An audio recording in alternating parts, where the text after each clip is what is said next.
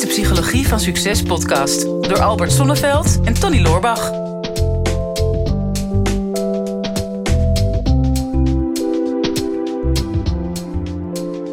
Tony, heb jij toevallig wel eens onderzocht hoeveel mensen dat er in hun leven een diep verlangen hebben om een boek te schrijven? Ja, toevallig wel, maar dat hebben wij niet voorbereid. Jij verwacht nu dat ik ga zeggen nee. Nou, ik weet het niet, maar heb jij een idee?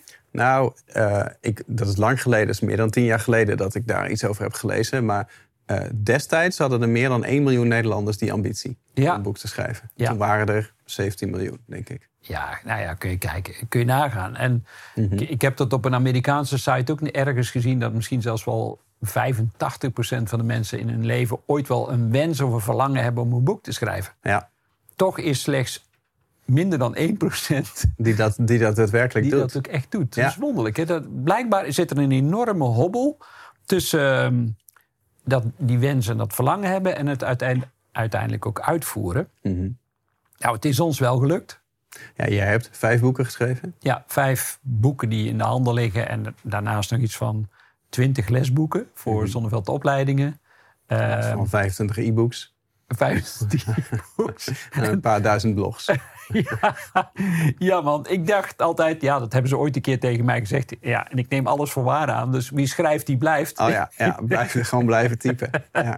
dat is typisch mij dan maar weer. Hè? Oh ja, maar ja, zeg ook dat schrijven schrap is. Oh, Hoeveel heb je dan wel niet geschreven als dit over is gebleven? Ja. Of dit ja. was gewoon de moeite van het schrappen niet waard? Nou, echt wel. Ja, nou ja, ik, eh, ik weet het niet. Maar het is, het is echt wel een passie voor mij. En daarom, het verbaast me ook een beetje dat, dat ik dan van zoveel mensen hoor... oh, ik zou zo graag een boek willen schrijven... en het uiteindelijk niet realiseren. Dus Ja. daarom leek het ons wel heel verstandig om vandaag... voor al die mensen die het verlangen hebben om een boek te schrijven... om dat ook werkelijk eens een keer te gaan doen. Want de wereld wacht op je. Ja. Hoe, hoe heb jij dat gedaan? Ben je gewoon, eh, gewoon gaan zitten, blanco A4 openen en gewoon gaan typen? Nee, nee, nee, nee. nee. Het, het- gekke is, bij alle vijfde boeken is dat anders gegaan. Ook. Ik, dat was ook weer zo'n proces. Eerste boek, een microbreaks, ehm, dat was echt... Ja, dat was een heel sterk verlangen. En dat geldt eigenlijk wel voor alle, alle boeken die ik heb geschreven. Het- er moet wel iets zijn waarvan je denkt... oh, dit wil ik graag met de wereld delen. Mhm. En eh, ja, dat was in, in 2000. Toen hadden heel veel mensen last van RSI. Misschien ken je het nog, die muisarm, dat gedoe met typen. En, nou, ook, dat is ook typen. Misschien krijgen mensen wel een muisarm als ze een boek willen gaan schrijven. Maar ja, en toen heb ik dat boek Microbreaks geschreven. 90 seconden pauzes om mensen te helpen om tijdens hun computerwerk meer tot ontspanning te komen. En Mhm. ook in andere situaties. Maar dat was echt een verlangen, want dat, dat idee was er nog niet. Of tenminste, mensen hadden geen idee hoe ze moesten ontspannen achter de computer. Dan- Ze hadden wel een ergonomische stoel, stoel en een ergonomische muis en een ergonomische muisman. Mhm. Maar het grootste probleem zat natuurlijk in hun lijf zelf. Ja. En ik had een boodschap en die wilde ik graag delen. Dus daar begint het mee. Maar ja, dan het, het volgende wat ik deed was toch wel serieus onderzoek doen naar... maar ja, oké, ik kan het allemaal wel gaan vertellen... maar waar ga ik het dan precies over hebben? Mhm. En wat, wat doet de concurrentie? Mhm. Nou, toen ik ben gaan lezen wat er al op de markt was... ik dacht, nou ja, ik ben uniek, hè, dat, dat ben je ook... maar dat tegelijkertijd werd ik ook wel weer heel onrustig van de gedachte... Wow, er, er is al zoveel geschreven over dit onderwerp... Mhm. Voeg ik nog wel iets nieuws toe? Ja. Maar Eigenlijk is dat een hele rare gedachte, toch? Dat je, je hebt de behoefte om een boek te schrijven. Je weet ook waar je dat boek over wil schrijven. Ja, Dus je hebt het al deels in je hoofd. En dan in plaats van dat je gaat schrijven, ga je eerst onderzoek doen. Ga je er meer over leren. Dus, dus de, blijkbaar is er nog een onzekerheid van... Ja. ik ben nog niet goed genoeg om dit boek te schrijven. ja. Terwijl je begonnen bent met, met het plan om een boek te schrijven... omdat je ergens zoveel versta- verstand van had dat je er een boek over wil schrijven. Dan ga je beginnen en dan word je onzeker. Dan ga je onderzoek doen. Dan vervolgens word je nog meer onzeker ga je vergelijken met anderen. En dan vind je waarschijnlijk een reden om het niet te gaan schrijven... omdat het er allemaal al is. Exact. Nou, dat, en dus, dus daar zul je op een bepaalde manier overheen moeten. En, ehm, hoe je het ook schrijft, op welke manier, wat de inhoud ook is... het zal altijd anders zijn dan dat je een directe kopie maakt... van wat er al is op de markt. En want je voegt iets van jezelf toe. Nou, dat, dat is wel een eerste hindernis die je te, te nemen hebt. Wie zit er nou op mij te wachten op mijn boodschap? En er is al zoveel over geschreven. Laat dat los. Mhm. Nou, dat, in feite, naarmate dat ik meer ben gaan schrijven, ben ik dat ook meer los gaan laten. En denk, ja, hoe cares? En of er nou honderd boeken, duizend boeken of tienduizend boeken van worden verkocht. Natuurlijk wel heel fijn als er een, een hele grote omloop is van mijn boeken. Maar het is mijn boodschap die ik wil delen, punt. En uiteindelijk ben ik er ook achter gekomen, ik schreef het vooral voor mezelf. Mm, ja. Je had het zelf nog niet helemaal op een rijtje. Ik had het echt niet op een rijtje. Hè? Mijn boek Kiezen vanuit je hart. Ik had een heel sterk verlangen om het te schrijven. En ik had een hele altruïstische gedachte. Oh, ik wil daar heel veel mensen mee helpen met het maken van keuzes. Mhm. Maar als er iemand een probleem had om te kiezen vanuit zijn hart, dat was ik. Ik was het. ik, mhm. ik zat heel veel in mijn hoofd. En ik durfde lang niet altijd te vertrouwen op mijn intuïtie. En door het schrijven van het boek Kiezen vanuit je hart, ja, ben ik het proces veel meer gaan snappen wat er in mijzelf afspeelde. En pas toen ik het boek klaar had, toen was ik veel beter in staat om te kiezen vanuit mijn hart. Dus het was gewoon pure therapie voor mij om het boek te schrijven. Bij boek, een boek nog een keer gaan schrijven. ja. dus, dus welke intentie dat je ook hebt, of het iets is om je eigen verhaal op papier te krijgen, of het een meer autobiografisch is, of dat je echt de wereld wil redden, of dat het puur iets is om je gedachten te ordenen over een bepaald onderwerp wat je hebt. Het maakt niet uit. Je hebt iets te delen. Mhm. En zeker in deze tijd. Hè, want ehm, nu is het voor iedereen mogelijk om een boek te publiceren. Ik moest met, met kiezen vanuit je hart. Ja, ik had het, of eerder nog, uh, microbreaks. Ja, ik, ik had het manuscript klaar. En dat heb ik toen, geloof ik, naar 15 of 20 verschillende uitgevers gestuurd. Want het was toen nog zo. Mm ja, en dan is het drie maanden wachten. En dan is het je voorbereiden op teleurstellingen. Want ik kreeg alleen maar afwijzingen van... ja, nee, je past niet in ons portfolio en bla, bla, bla. Mhm. Nou ja, uh, uiteindelijk heb ik een, een uitgeverij in België gevonden. Nou, dat is misschien ook een beetje symbolisch. uitgeverij Lano. En uh, ja, die, die waren zo blij met microbeeks. En daarna kiezen vanuit je hart ook bij hun uitgegeven. Maar daarna ben ik het zelf uit gaan geven. Dus het, mhm. het kan gewoon. Maar het eerste is dus, wat is je verlangen om te delen? Mhm. Vanuit welke intentie wil je dat doen? En dan komt het aller, aller, allerbelangrijkste. Hoe ga je daar tijd voor maken? Ja. Want daar gaat het bij heel veel mensen mis. Die denken, oh ja, ehm, ja, ik wil een boek schrijven, maar ik heb geen tijd. Nee, dat had je daarvoor ook al niet. Want die 168 uur die je hebt in de week, die waren al ingevuld. Mhm. Misschien met drie uur en tien minuten tv kijken per dag. ja, klopt. Nou ja, het, het, het, heeft inderdaad daarmee te maken. Want ik heb een, ook twee boeken geschreven. En um, het zit hem daar natuurlijk in eerste instantie in. Van hè, wat jij zegt, de, de intentie. Um, je kan heel makkelijk zeggen van nou, als jij het de moeite waard vindt om het te schrijven, dat is al reden genoeg. Hoeft nog niet eens iemand het te lezen.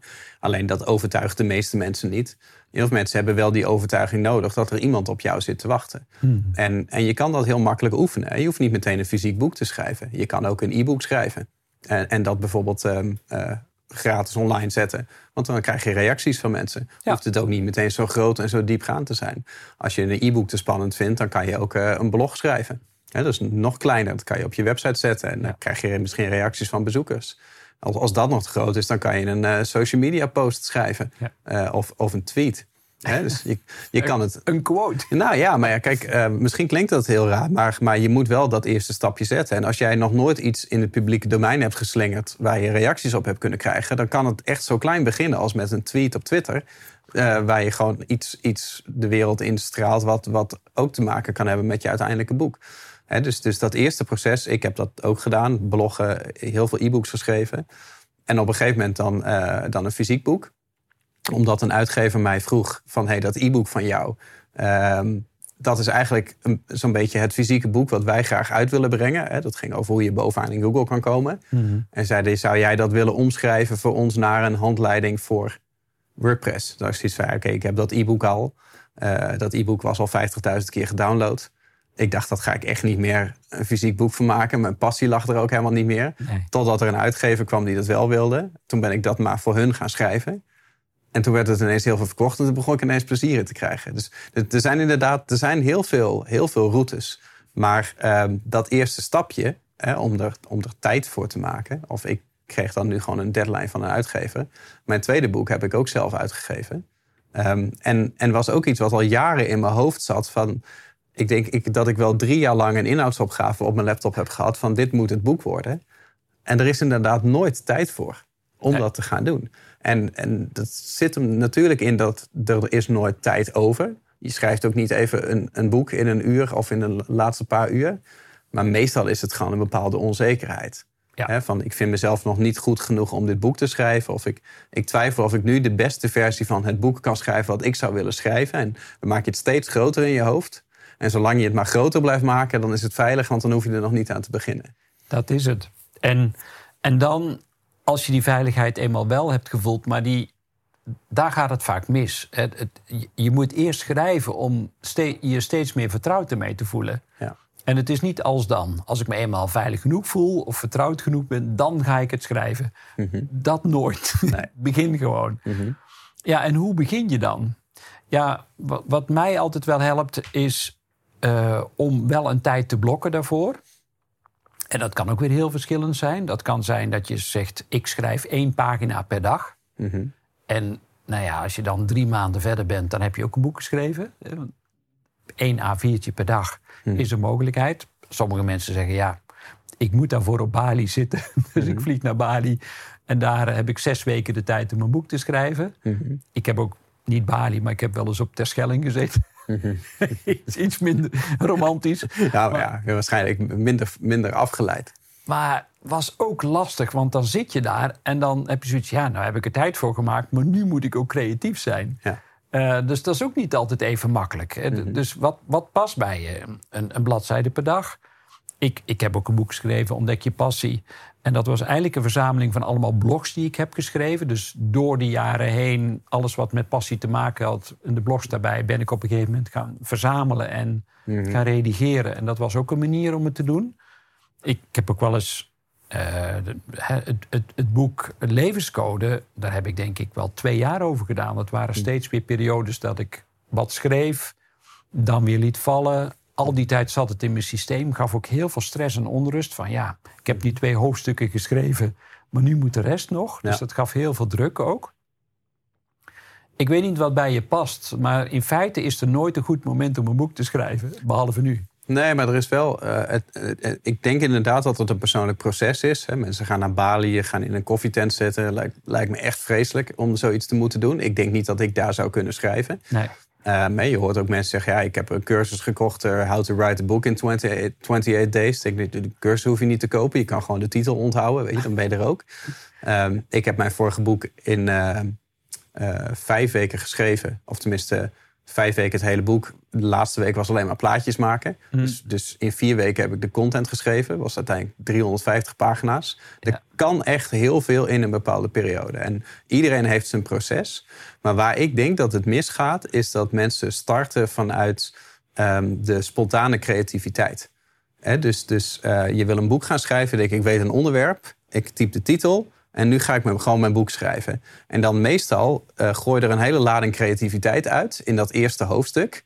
Wat, wat je van tevoren misschien helemaal niet zo bedacht had dat je dat ging schrijven. En dat, dat is dan spontaner uitgekomen. Dat is een momentopname. Dat mm. heeft, het heeft een kop en een staart. En dat staat dan. En dan denk je, oké, dat was hoofdstuk 1. Maar dan? En dan, dan kom je in een hele vervelende situatie. Want, want je hebt iets geschreven op een bepaald niveau... wat, waar je, wat je niet meer kwijt wil. Uh, maar er zit ook niet een lijn in en je weet eigenlijk niet waar je naartoe was. Nee, nee. En ik denk persoonlijk, wat ik bij mijn vorige boek heb gedaan, dat, dat, dat structuur was daar echt alles. Want ja, het moest nou eenmaal in die vijf weken geschreven worden. Um, dus ik moest het wel precies plannen, want falen was geen optie. Hè. Ik had gewoon een deadline voor de, voor de designer.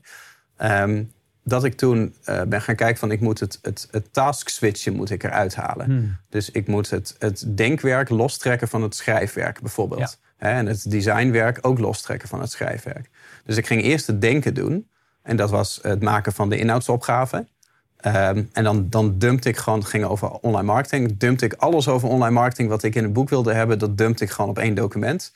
En dat ging ik ordenen naar de, de verschillende delen, hè, dus de hoofdonderwerpen. Dat, dat is hoe, hoe ik het ook deed, uh, gedaan heb steeds, is ik maakte post-it briefjes. Oh ja. En dan uh, plakte ik die op een hele grote wand. En, en dus ja, wat ik wel geleerd heb, staat erop wat erin zit en zit erin wat erop staat. Hm. dus is iedere titel van, een, van het boek zelf en van de hoofdstukken, mm dekt dat de lading. Dus als je eenmaal de hoofdstukken hebt en dan kun je daarna de, de subonderwerpen gaan maken. En zo maakte ik een hele boom Mhm. Van allemaal kleine onderwerpjes. Die ik, en met die post briefjes kon ik ook heel makkelijk schuiven. En ik, nou, dat eerst en dat wat later. Mhm. Nou, toch weer niet. En dan liet ik dat een dag hangen op de wand. En de volgende ochtend keek ik er nog eens naar. En zo ontstond dat uh, proces. Voor mij was het heel fijn om dat overzicht visueel te maken. Oh ja. En precies wat jij zegt, als je dat eenmaal hebt, dat overzicht, ja, dan wordt het een invuloefening en dan komt het neer op discipline. En dan die onderwerpen die je dan hebt, uitschrijven. Ehm, en daar had ik trouwens nog wel een ander ehm, fijne ervaring mee. Ik, ik, liet me op die onderwerpen interviewen. Hm. Dus als je. Ja, ik, typ niet zo makkelijk. Ehm, ja, ik weet niet. Vind ik ook niet zo prettig om te doen. Ik praat makkelijker dan dat ik typ. Mhm. Dus ik liet me interviewen op die onderwerpen waar ik heel makkelijk op ga. Hè. Onze, onze podcasts die worden ook uitgewerkt in een blog. En dat is ook precies wat er gebeurt. Hè. Moet je je voorstellen dat we nu de content van al onze blogs, die mhm. inmiddels is uitgeschreven, ehm, ja, daar zouden we misschien wel tien boeken van kunnen maken. nu, inmiddels. Ja. als we dat zouden gaan samenvoegen. Dus dat proces deed ik toen ook al met mijn boeken. Interviewen, vervolgens laten transcripten. En, en er zijn allerlei platforms waar je mensen kunt vinden, freelance.nl of odesk.com of wat dan ook waar je mensen kunt vinden die dat voor jou kunnen uitschrijven. En dan komt het redigeren. En mhm. dan kan ik er, en het was al persoonlijk voor mij, nog spreektaal omvormen naar schrijftaal. Mhm. Ja, en dan iemand vinden die dat ook op het gebied van taalkundig nog goed kan redigeren. Mhm. Maar dan ben je al een heel eind. Ja, klopt. Ja. Nou ja, maar het gaat heel erg in die processen. En uh, uh, dat bedoelde ik een beetje met niet, niet task switchen. Um, dus, dus, dus ook niet dat je bijvoorbeeld een inhoudsopgave maakt en denkt, nou, ik heb, de, ik heb de kopjes en nu ga ik schrijven, gewoon van begin tot eind. En ik schrijf gewoon wat er spontaan in me opkomt. Want dat is, dat is een hele fijne vorm van creëren. Alleen wat ik daar het lastige van vond, is dat je um, soms uh, ineens een inzicht hebt, wat je dan spontaan besluit om in, in die paragraaf te typen. Maar dat je verderop in het boek erachter komt van ja, maar dat wat ik daar verteld heb, dat had eigenlijk beter hier gepast. Of, het, of, of, het punt valt nu niet meer. Of je maakt een hoofdstuk veel te lang, omdat je daar alles in verteld hebt. Wat, wat je eigenlijk ook in een later hoofdstuk had willen vertellen. En dat wat jij met post-its hebt gedaan, dat heb ik inderdaad ook heel erg in het document gedaan. Van, nou, van hoofdonderwerpen naar subonderwerpen. Vervolgens, eh, toen ik de structuur had van het boek. Toen ben ik per uh, paragraaf gaan kijken van oké, wat ga ik hier vertellen? En dat heb ik in steekwoorden heb ik dat er neergezet. Dus dan stond de hele, uh, hele framework stond al. Ehm, en er was dan al geen twijfel meer over welke inhoud erin zou komen. Van nou, dus ik ga precies dit allemaal zeggen en dat komt op deze plekken. En toen ik dat klaar had, ehm, inclusief onderzoek. Hè, dus als je dat aan het maken bent, dan ga je ook kijken naar al je aantekeningen en, en rondzoeken totdat je zoiets hebt van nou, alles wat ik kan vinden, alles wat ik weet, alles wat ik ooit heb gehoord, dat staat nu in mijn blauwdruk. Dus ik hoef geen zorgen meer te hebben dat ik iets vergeten ben. Nee. En toen ik die blauwdruk had, dacht ik, oké, wat is de volgende stap?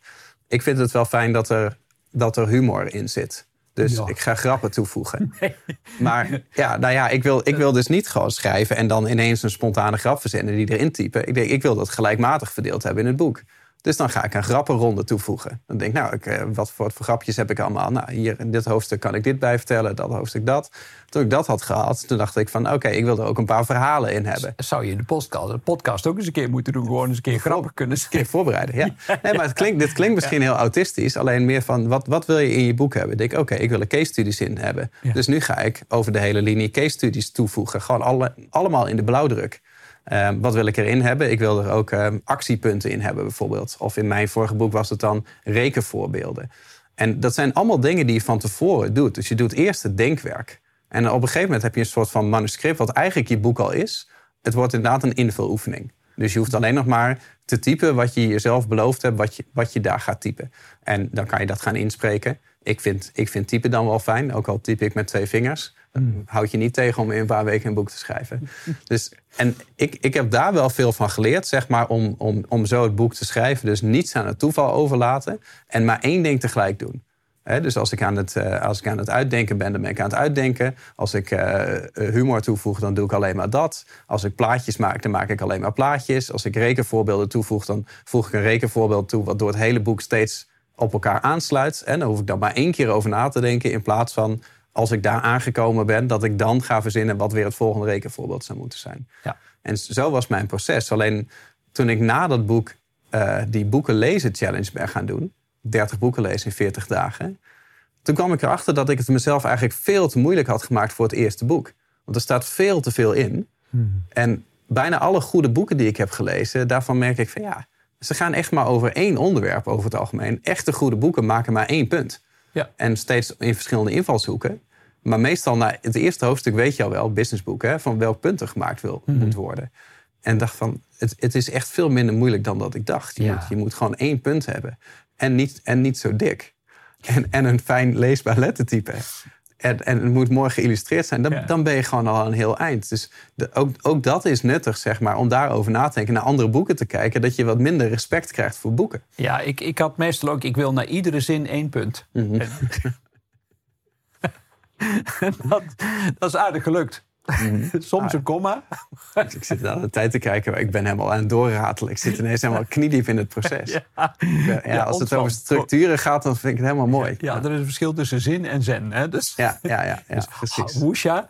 Maar um, nou, en dan heb je dat helemaal klaar. Mhm. En dan, ja, dan komt er natuurlijk nog een vormgever bij. Hè. Dat, dat zou ik altijd wel adviseren. Ook die mensen mhm. kun je allemaal extern inhuren. Zijn ook allemaal niet verschrikkelijk duur of zo. Mhm. Maar een goede vormgeving is ook ja, de helft van de leesbaarheid van het boek. Hè. Want kan, kan de content wel goed zijn, maar als het niet te, niet te lezen is vanwege de vormgeving, dus besteed er ook aandacht aan. En dan komt het laatste stapje ja, ga je het zelf uitgeven of laat je het uitgeven? Mhm. ja, tegenwoordig print on demand, of je nou bij Amazon of bij mm Bol of wat dan ook, of wat jij zegt, je kunt er een e-book van maken. Mhm.